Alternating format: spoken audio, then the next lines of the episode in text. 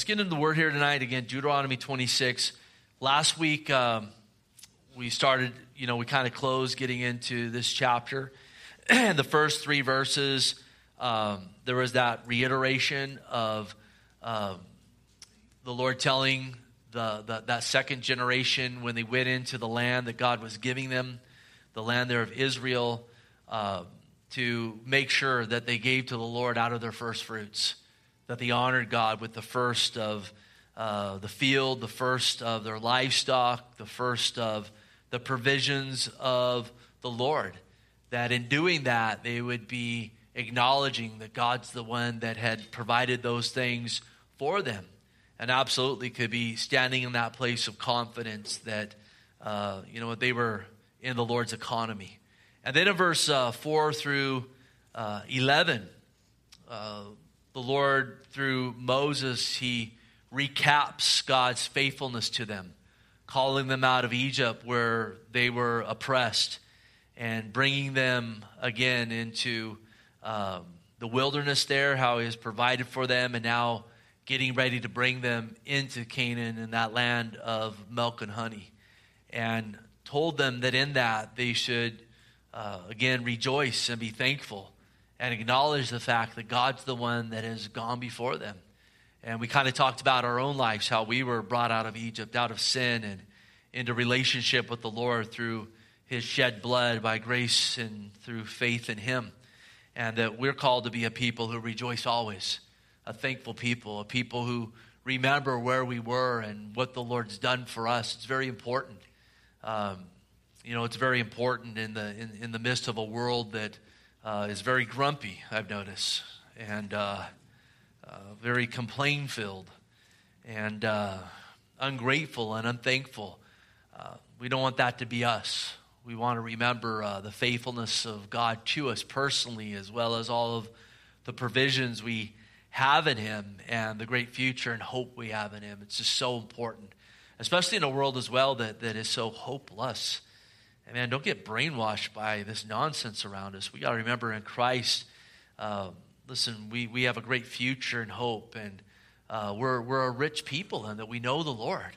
There's nothing more valuable than having a relationship with the God who made you and to have the person and work of the Holy Spirit in your life and um, just, just his presence. And, and that's not something we have to usher in. You know, oh, we're going to usher in the presence of the Lord. You know the Lord? The Lord's with you then tell tell you know, to till, till your last day here on earth, and we'll be with him forever.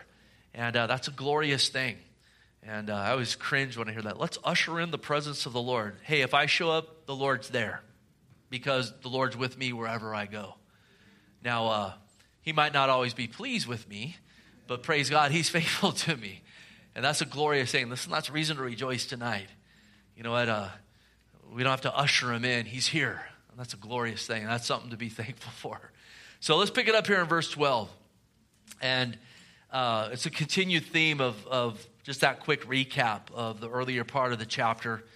In verse 12 down through 15, let's read it together. He says, When you have finished laying aside all the tithe of your increase in the third year, the year of tithing, and have given it to the Levite, the stranger, the fatherless, the widow, so that they may eat within your gates and be filled, then you shall say before the Lord your God, I have removed the holy tithe from my house, and also have given them to the Levite, the stranger, the fatherless, the widow, according to all your commandments which you have commanded me.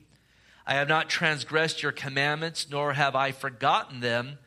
I have not eaten any of it when in, in mourning, nor have I removed any of it for an unclean use, nor given any of it uh, for the dead. I have obeyed the voice of the Lord my God and have done according to all that you have commanded me. Look down from your holy habitation from heaven and bless your people Israel and the land which you have given us, just as you swore to our fathers, a land flowing with milk and honey. And so, before he was talking about that general tithe of the first fruits, giving that to the Lord, and then we had read earlier in Leviticus that every third year there was a special additional tithe that was supposed to be taken. Uh, an, another 10% that was supposed to be set aside every third year that was specifically as it says here, for the Levite, the stranger, the fatherless, and the widow. And so it was for those individuals, the stranger, the fatherless, the widow, to be able to provide for them. As we've come across several verses that, you know, it, it's a picture of Israel's, if you want to call it, welfare, welfare system. Whether it was, remember, if, uh, uh, if they were gleaning their fields, they were to leave the edges of it for these individuals. If uh, a sheaf of wheat, wheat would fall off the wagon, they were to leave it for someone to come and glean. Uh, all of these different provisions given for those that perhaps were, again, new to the land, a stranger, the fatherless, the widow, these provisions as well as a collection for them. So obviously, the you know the the Levites would oversee that as a uh, benevolence type fund to go help those that were in need right there in Israel. It would also be in part given to the Levite as part of his salary, uh, especially specific there, specifically there in any community. Because oftentimes when we think about the Levites, we initially, or we just go there to Jerusalem and the sacrifices and so forth. But the Levites were scattered throughout all of the tribes. And they would teach in the synagogues, they would minister to the people. Uh, they were like the local pastor. And so, again, the Levites there in Jerusalem, where sacrifice would be brought and so forth, they, you know, they were provided for from those sacrifices, as well as, again, in the local area, uh, this collection that would be taken. But it would be the salary for the Levite and help provide for the home, as well as provide for those that uh, would be easy to forget. And it's interesting in the New Testament, it talks about pure and undefiled religion, and part of that includes ministering to the widow and ministering to the orphan. And so it's interesting. He says, Listen, when you do this, then you can say before the Lord, I've removed the holy tithe from my house and given it to, again, the Levite, the stranger, the fatherless, the widow, according to your commandments. I haven't transgressed your commandments. And it's one of those things, it's a picture of having something that if you kept that, if you withheld that, really you're keeping something that you think's going to benefit you, but it's actually going to be to your detriment in keeping it. And it's an interesting, you know, picture that's painted here concerning tithing. You know, how many times do people shrink back from giving unto the work of the Lord or their first fruits because they say, I need that, I'm going to be better off with that. And this is presenting a truth here of if you keep that back for yourself, you're really bringing, you know, a, a, a type of judgment on yourself for even having that. So not only are you not going to be sustained, but it's actually going to be your detriment because why? You're putting your faith in that tithe over God, the one who provided for it in the first place, the one who has sustained you, the one that has brought you to that place in that third year to be able to give that tithe. And so, in keeping it back, not only do you don't get to, to, to stand in the promises of, you know, your, your, your barns being filled and so forth that are given there in the Word of God, but then on top of that, now you're even in a place where you have like an accursed thing in your house because that's supposed to be a holy tithe given for the work of the Lord, and you're keeping it back for yourself. And so he says, when you have done this, then you can pray in this manner. Verse 15 look down from your holy habitation uh, from heaven and bless your people Israel. And so that could be prayed with a confidence to say, I've given unto the Lord. And so I have a confidence in this. And this is an area that God has told us to test Him in.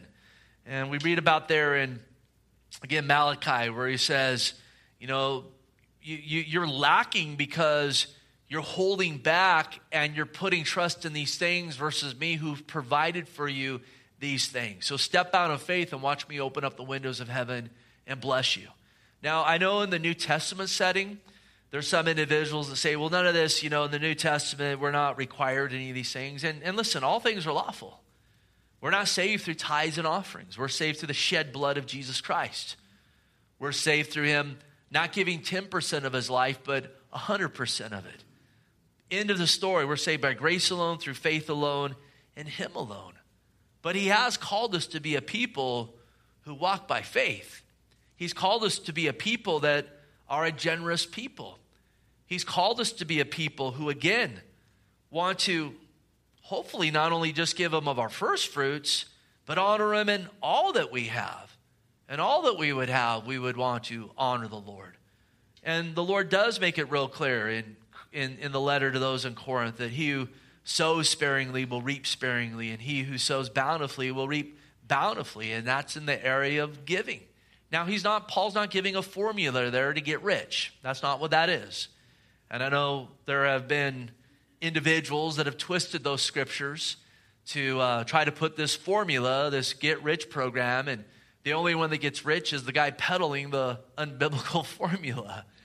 But there is a confidence that you can know uh, that, that, you know, in, in, in the uh, book of Philippi, Paul wrote them and commended them that they even gave out of their poverty. And then, you know what, he said in that, that, that God's going to, uh, you know, supply all your needs according to his riches and glory. And that, that was, that promise was given there upon them walking by faith because they weren't putting their faith in that, you know what, material thing, but they said, listen, even though we don't have a lot, let's give unto the Lord. And far better to put our faith and trust in the Lord to supply our needs than this material stuff over here that's come from the Lord in the first place. And you know, this whole area of giving, it really it's a, it's probably one of the greater tests of faith that you're going to find in an individual's life. Um, giving unto the Lord under the work of the Lord, like here would be the Levites, the local synagogue, as well as giving to those in need and having a generous hand when there were people that were in need. And as believers, we are called to walk in both of those things and especially with the needs of our brothers and sisters in the Lord. So definitely, you know, we see the clear application for us and there's uh, for them and there's applications for us as well in this. Verse 16 he says, "This is the day the Lord your God commands you to observe these statutes and judgments.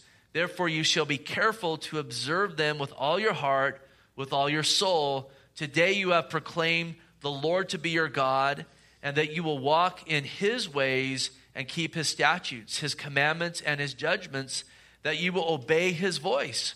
Also, today the Lord has proclaimed you to be his special people, just as he has promised you that you should keep all his commandments, and that he will set you on high above all nations which he has made in praise in uh, which he has made in praise in name and honor that you may be a holy people to the Lord your God just as he's spoken. And notice here, he says, you need to be careful to to observe with all your heart and all your soul these commandments of the Lord.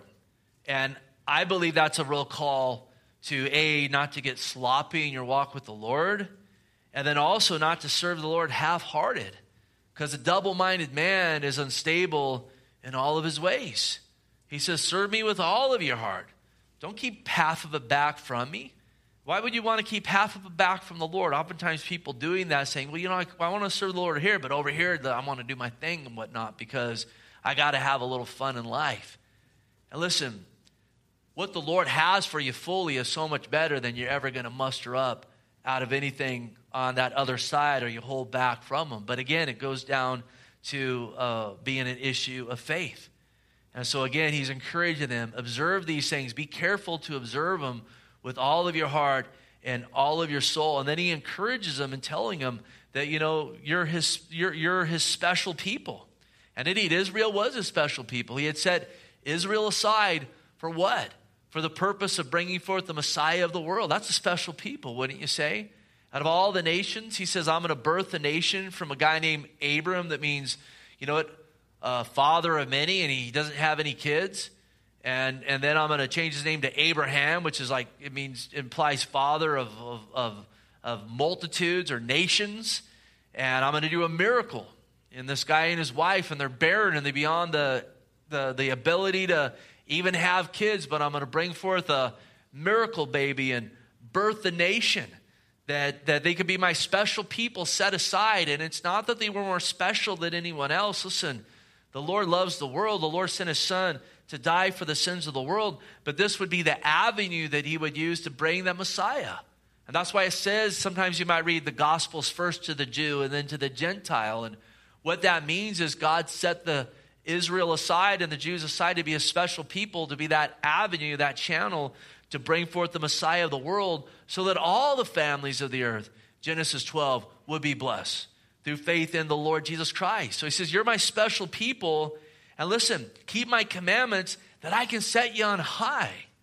And it wasn't, I'll set you on high so that you can trample everybody else. And unfortunately, that's where the bulk of Israel went with this. This idea of, you know, even when Christ came, they were hoping Jesus would come and he would hammer the Romans. No, this was, I'll set you upon high so that you could be a city set up on a hill, so that you can be the light of the world, so that your light can shine, and so these other people can come into this special covenant that I have put forth to you and have faith of, as well in the coming Messiah. Well, listen, for us here tonight as followers of the Lord, we're special too. Do you know that? And we're called to be set apart as well. And He wants to set us on high as well to be salt and light, to be proclaimers of the gospel of Jesus Christ to all of those around us. Listen to 1 Peter 2 9 through 10, or 9 and 10. He says, But you are a chosen generation a royal priesthood, a holy nation, his own special people, that you may proclaim the praises of him who called you out of darkness and into marvelous light, who were once not a people, but now are the people of God, who had not obtained mercy, but now have obtained mercy. And it's, it's very similar to what he's saying to Israel then. And we are partakers now of the new covenant, the better covenant. We're a special people again uh, and we've been called out of darkness to proclaim his praises and to again let the light of Christ shine to the world around us. That's one of your purposes in life as a follower of the Lord. And that's something that we want to take to heart. And we should even be asking the question Am I letting my light shine or am I hiding it? Am I being a witness of the Lord? Uh, am, am, I being effective? And um, we get to Deuteronomy 28. I don't know if we'll get to tonight. I set some verses aside there, and, and we might get to it, I might read them or I might not, I don't know. But in, in Romans, the Lord tells Israel, He says, the Gentiles blaspheme or they blaspheme me because of you and your behavior. So they weren't, they, they didn't really embrace that call very well. You know, they were called, he says, honor me, obey me, and I'll set you on high. Again, and it was to be a light to the world. But as a result of their rebellion, again, we get there into the New Testament, and the Gentiles blaspheme or blasphemy, they, they, they blaspheme me because of you. And you know, when I run around and and I see bumper stickers that say like Jesus save me from your people. Oh, those heathens. It's like, yeah, it might just be some bitter individual and some God hater. But listen, there's some truth in that as well. When the Lord's talking about the end time church being this lukewarm church, and Jesus is saying, I'm going to spit you out of my mouth. And again, it's not something that the Lord beats his sheep. We, he loves us. We're special. We're saved by grace through faith. That's a glorious thing. And I know there's a whole lot of people that don't know the Lord that call themselves Christians and so forth. But there's also a whole lot of genuine born again individuals that are very, very lukewarm and very apathetic in their walk with God, and who you wouldn't even know are followers of the Lord if you look at their life because they bear very little fruit. And a lot of them are really mean and nasty. Have you ever ran across a, a, a mean and nasty born again? Anyone here? I have. I've ran into them in church before. and we, you listen, it's easy to look around and say, look at all these problems in the world and the problems, you know, with the church. And, you know, and I, I see a lot of heads nodding as I'm saying this here tonight. What can I do about it? I can look at my own life and say, where am I in these things? That's something that I can control. That's something I can do something about. I, I, I can, if there's a, just a rebellious spirit or a mean streak or a bitterness or if I've gotten apathetic or lukewarm, I, I need to bring that before the Lord and confess my sin and say, God, forgive me. And recognize my time here is very short, and the time, time uh, is coming when I'll no longer be able to work here on this earth. And so I don't want to squander my time, you know what, given reason to, to have folks put on their bumper sticker, you know, save me from your people, Lord. And listen, there's some of that too that just comes out of, again, rebellion and people rejecting the gospel. But there's a difference between them rejecting the gospel and rejecting the gospel and the way you are as well. And again, the Gentile nations who they were called to be a witness to, they blasphemed God because of the behavior of Israel. And God didn't say, oh, those Gentiles, they were way out of line. Well, they were out of line for blaspheming God, but God recognized, listen, it's because of your behavior. That's the reason they're doing that. And, and let's, let's deal in truth and be honest, right? I mean, we need to do that. And, and when you see stuff like that, it's like, should we get all offended or we should, should we do a gut check? I think a gut check's more in order. Listen, unbelievers going to be like unbelievers. So what? They got a bumper sticker. But what's that say about me? What's that say about us? What's that say about the church and so forth? I'll quit rattling on about that. Verse 20 or chapter 27. It says, Now Moses with the elders of Israel commanded the people, saying, Keep all the commandments which I command you today, and it shall be on the day when you cross over the Jordan to the land which the Lord your God is giving you, that you shall set up for yourselves large stones and whitewash them with lime. And you shall write on them all the words of this law when you have crossed over, that you may enter the land which the Lord your God is giving you, a land flowing with milk and honey, just as the Lord God, Lord God of your fathers promised you. Therefore it shall be when you have crossed over the Jordan and, and Mount Elab, e, Ebal, that you shall set up these stones which I command you today, and you shall whitewash them with lime. And you shall build an altar to the Lord your God, an altar of stones, and you shall not use an iron tool on them. You shall build them with whole stones, the altar of the Lord your God, and you shall offer burnt offerings on it to the Lord your God, and you shall offer peace offerings, and you shall eat there and rejoice before the Lord your God, and you shall write very plainly on the stones all the words of this law. So again, as they're entering there in the promised land, take these stones and write on them the law.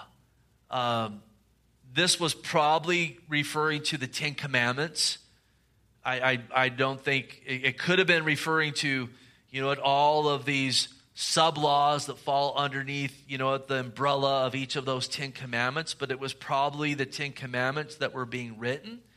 And the Lord wanted those things written, and He wanted them written very plainly and in a manner that would pop. You know what? Put lime on them so that they will pop, so that you can see them so that it's going to be like a, you know, for us, neon light there in your face. Write them plainly. You know, get someone with, good penmanship up there to write these things so that, you know what, you can read them. Uh, and this was for multiple reasons. Number one, it was showing them how to live.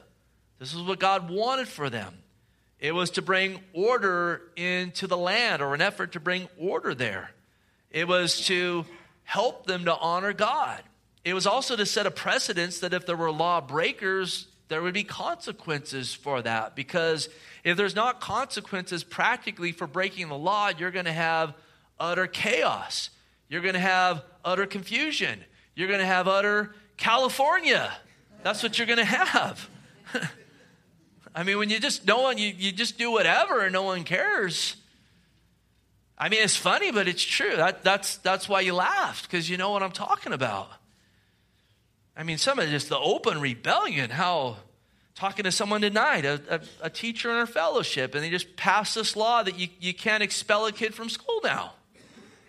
Doesn't matter how rebellious or rambunctious or whatever, they, you can't expel them. That's going to have some backlash big time. Listen, the chickens are coming home to roost. And you're going to bring a whole bunch of them home with that kind of nonsense. Some kid knows he can just pop off and do whatever, and he, he can't what are you going to do about it, you know? Stripping yourself of the law to be able to help that. And, and listen, oh, well, we got to, you know, they're, they're tender little guys. We got to look out for them. That's the worst thing you could do for that kid. The absolute worst thing that you, you could do, that there's no consequence for rebellion. Man, that young soul needs to learn that. If they don't fear authority that they can see, how are they going to ever fear an authority who's so much greater, who they can't see, God Almighty? Now, he says, write this down so there'll be order, so you be set apart from these, these Canaanites that, that don't have the law of God, and so that you can honor God. But listen, even more so, the law was given to show all of them they were lawbreakers, that they were sinners, that this is God's standard and they didn't measure up to it. And one thing they did have an understanding of is that God was and is holy. And here I am, a lawbreaker, and here is God who is holy and without sin. How can I have a relationship with Him when I'm a lawbreaker? Well, the law was given to show us that we are sinners who need what? Well, let's just try harder. No. We need a Savior. The law is the tutor to lead us to the Lord Jesus Christ. And it is a very sad thing that's happened in our nation since when was it? Like the, the 60s. And uh, they took the law of God out of the schools. Oh, we don't need that in here. And listen, that was there for the same reason that God told them to write it here to bring some order, to set them apart, but more so to show all those little boogers in that classroom they're a pack of little sinners that need the Savior. Because there's conviction that comes from the law of God. And you better believe the enemy of our souls worked overtime to get the Ten Commandments out of every place that he can. He doesn't want people seeing that because the law of God pricks the heart and conscience, shows them they've transgressed God's standard. It's there to convict them, to bring them again to the Savior of the world who kept every jot and every tittle of the law and laid down his life and paid the penalty of our law breaking and then conquered the wages of our law breaking death when he rose from the grave. That whoever calls on his name will be saved. And so made it real clear, man, you need to get these stones out, whitewash them with lime, get someone who's got some good penmanship here so these things could be read. And then he also says to build an altar. And again, uh, an altar of stones to worship the Lord when, when you enter in. And notice here he says, You shall not use an iron tool on them. This has to do with works. God didn't need them working the altar. Listen, the altar is established through the work of Jesus Christ, not through my works. And so don't take an iron tool to these things. Take the stones as they are, just stack them. Because if you want to worship the Lord, it doesn't come through our works, it comes through the work of Jesus Christ and the work of the cross. We enter boldly to the throne of God, not because of our works, but because of what He has done for us, His shed blood, and by His grace. And that's a glorious thing, especially when you're having an off day. Especially when you're the reason why the neighbor just put the bumper sticker on Lord, save me from your people.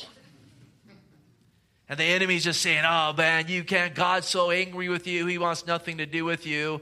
And it's like, you know what? No, Jesus shed his blood for me, and I can enter in boldly, not because of the works of my hands, but because his hands were stretched out and pierced for me, and he paid the penalty of my sin. Isn't that not good news? Amen. I think there's someone in here tonight that needed to hear that specifically, so receive it. We all need to hear it generally. Verse 9 Then Moses and the priests, the Levites, spoke to all Israel, saying, Take heed and listen, O Israel. This day you have become the people of the Lord your God. Therefore you shall obey the voice of the Lord your God and observe his commandments, his statutes, which I command you today. So again, there's a reiteration listen, obey. Don't get sloppy in your walk with the Lord. Be careful to obey. That was for them, and listen, that's for us in our little prayer group tonight, one of the brothers, he said, Listen, I want to pray. My prayer is that I can get more of God's word in my heart. And it's like, that's, that's a wonderful prayer for all of us. As the psalmist said, I've hidden your word in my heart that I won't sin against you. And as we hide his word in our heart, let's make sure that, again, we think on his word and we're listening to his word. And we got a heart that wants to honor his word. And when you get into that place where you're like you're indifferent about the word of God, when you're apathetic about the things of the Lord, when you get lukewarm, there should be alarms going off in your life. There should be red flags going on. You should be able to monitor yourself enough to know when you're in that place. I mean, we should be really concerned when we don't have a hunger and thirst for righteousness. The Lord said, Blessed are those who hunger and thirst for righteousness. Why? They're going to be filled. And I don't think we should be so concerned, you know, whether I feel filled or unfilled. My concern should be, am I hungering for the Lord? Because the Lord's the, the, the only one who can satisfy you while still stirring your heart up to want to abound in Him all the more. And uh, listen, if that's not there or when that gets away from, you know, when, when, when that's void, a red flag should go up. Why am I not hungering for Him? Why don't I have that unction? Lord, give me that, that fresh unction. And listen, carve out a little time. Take half an hour. Oh, half an hour? Yeah, take half an hour. Take an hour. Go find a prayer closet. Get in there and work it out with the Lord. Get out there and get, get, get down and get into the nitty gritty with God. Lord, this is what's going on in my life. And I need a fresh touch from you. And it's okay to shed some tears in there, maybe raise your voice a little bit, even if you need to, and pour it out before your God so that you can leave there different than when you went in there before his you know, throne and the, the throne of grace, so to speak. It's so important that we do that. Some thoughts came in my mind about Sunday's message, but I'll save those for Sunday. So we got to get through this chapter here tonight. Um, so again, um, obey his voice. And then we come here to verse 11.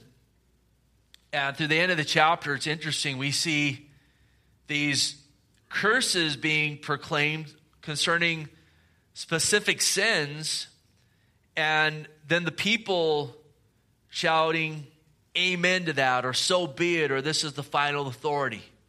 And I think what was going on is the Lord was, you know, creating a display that would be impacting on them, something that would be awesome, that would be hard to soon forget.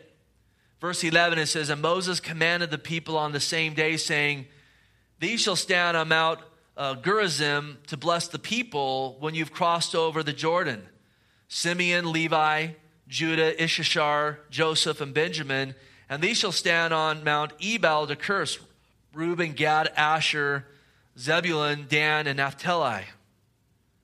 And so, one group on Mount Gerizim uh, the other on Mount Ebal. And what creates in the middle of these mountains is, is, a, is, is basically a massive amphitheater.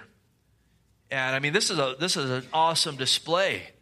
You know, these tribes on these two mountains proclaiming these blessings and these curses. And, and this was that second generation really going full throttle now into this covenant with God that He's our God and we're obeying Him and we're going into this land of Canaan, this land of giants, and we're believing the Lord's going to give it to us. And he's bringing judgment on these nations because they're no longer ashamed of their sin and they've have opportunity to repent. And, and you know what? They've, they've made their choice. And God's bringing us in here and we want to walk in his call and his command. And we're a special people that he wants to bring the Savior of the world through so that all the families of the earth can be blessed. And so they're entering in, and so this, there's this, this, again, this awesome display of these proclamations and the people together saying, Yes, we agree to this. So, verse 14, he says, And the Levites shall speak with a loud voice and say to all the men of Israel, and then he gets into these specific curses, curses, curses, and uh, an extra S there I didn't need. In addition to these curses and blessings, it seemed then there was specific things that the Levites would say, and then the men specifically would say amen to. So we're going to look at a list of these right now. Verse 15 Cursed is the one who makes a carved or molded image, an abomination to the Lord, the work of the hands of the craftsman, and sets it up in secret. all the people shall answer and say, Amen. So the Levite would proclaim this in the gathering here, this massive gathering. You know, if someone makes a card or molded image, it's an abomination to God. And if they set it up in secret, again, they're going to be cursed. And I think this gets down to people thinking that they can do something and because no one else knows about it, they'll just be fine. And there's those temptations with the laws of God. Well, it's okay as long as no one knows about it, right? As long as no one's finding out about it, I'm getting away with it, it's all right. And that's worldly sorrow when people are sorrowful that they got caught versus godly sorrow when you're repentant because you're in sin against God. And he's just making it real clear listen, you might go in and do this. You might make that card or mold an image, and most of those were sexual in nature, in appearance, and so forth. Again, it would most likely be modeled after uh, a Canaanite um, goddess or god, which were, for the most part, grossly perverse. It would be imploring a demonic entity for blessing. And this would be speaking about someone playing the part outwardly, but again, in their home or behind closed doors, worshiping a, a demon, really. And the you know they're they're saying, listen, even if you do it secretly, there's going to be a curse that comes from God. He's going to serve you. You're going to be put in check, and everyone's supposed to say, Amen.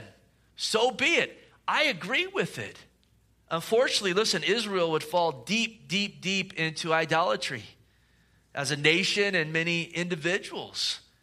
And uh, you know what? Most of it was done, a lot of it outwardly with some of the more rebellious kings, but at other times it was done secretly. I think in Ezekiel's day, he talks about climbing through the wall and going into the inner chambers of the temple. He gives them a vision, and what's he seeing there? All these supposed priests, and they're worshiping the sun in the east. And they're, they're, they're worshiping uh, Tammuz, uh, Nimrod's son, who's, who is a, a, a false Messiah that came, you know what, uh, way back in the days of Babel and so forth.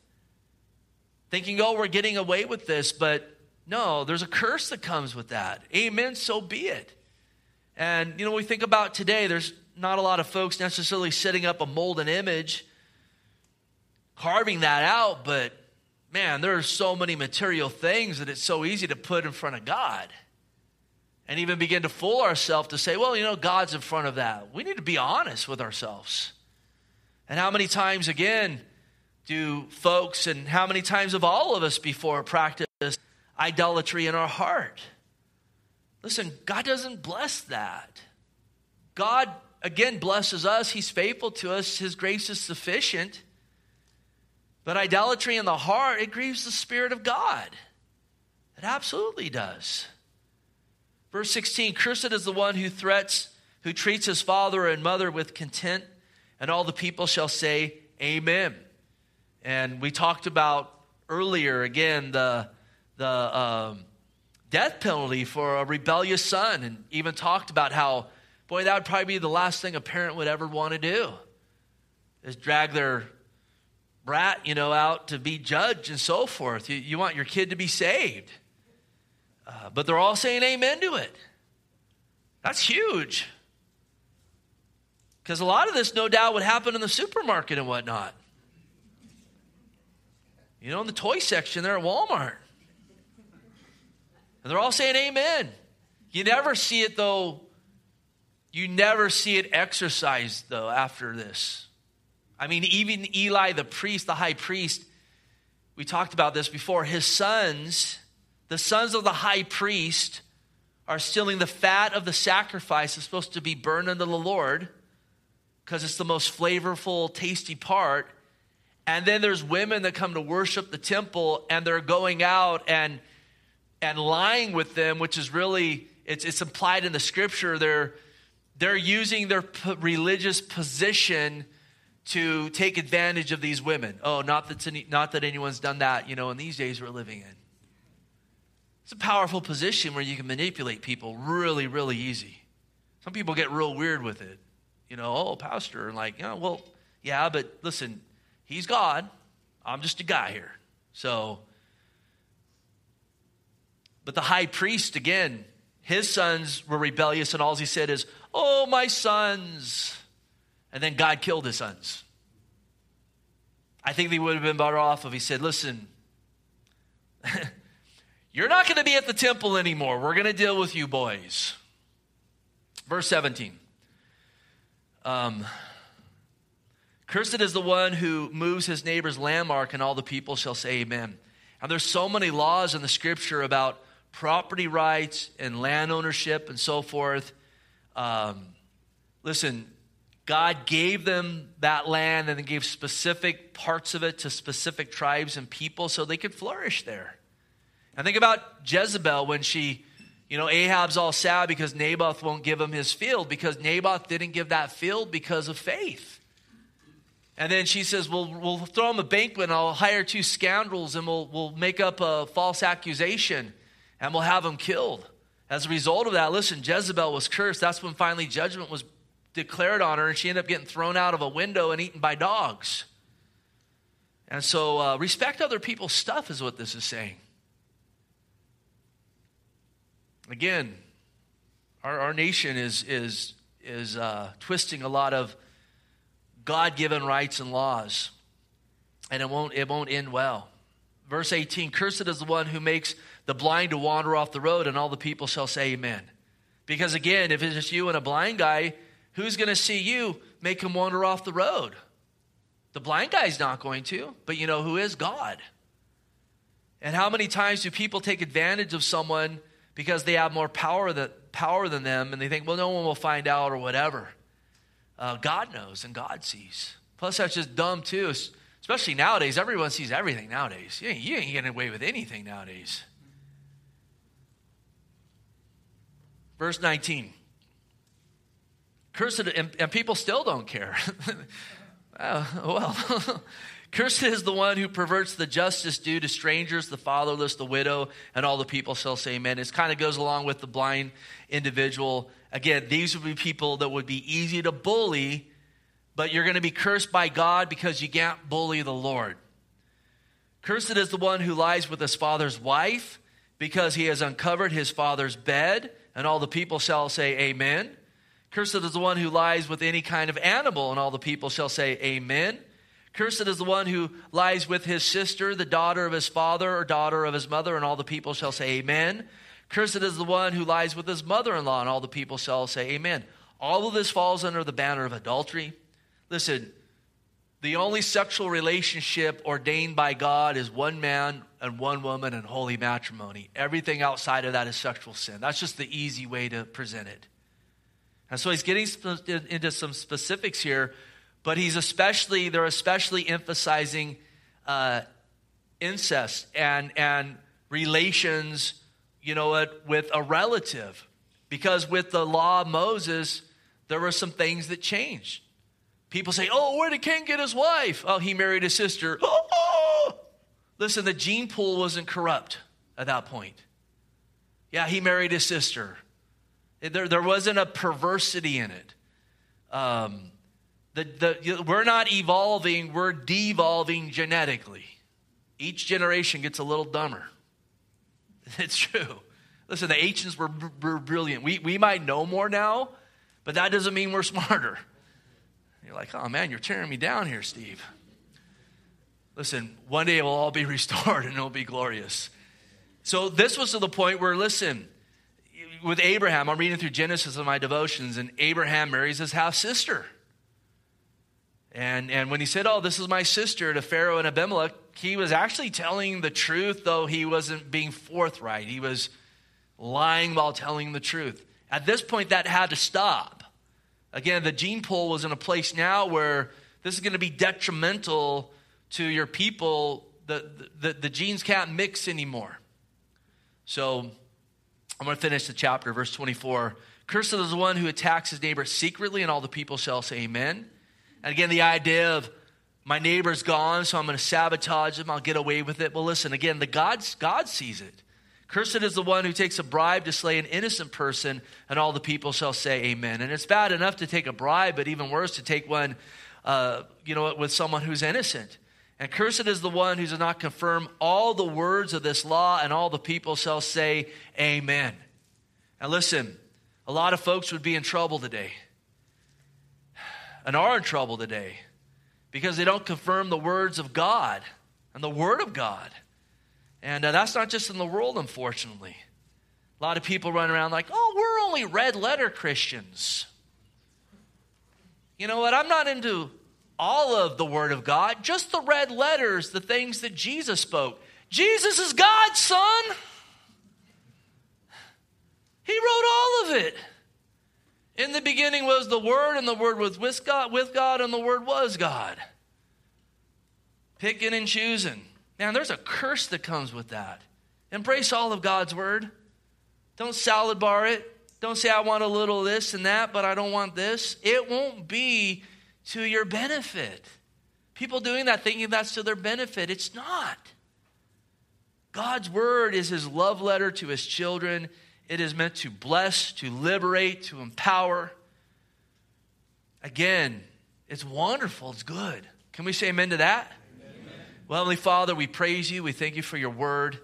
We just thank you for your person. Jesus, we thank you for your shed blood. We are lawbreakers, but you kept the law and you, again, laid down your life for us to make that way of salvation. Let us be found a people, God, being true with you and honest with you and growing in you, God. Your grace is so good, Lord. What a tragic thing to receive grace upon salvation and not to grow in it. We want to grow in it, Lord. And if there's any here tonight, Lord, that that, that haven't called on you, Lord.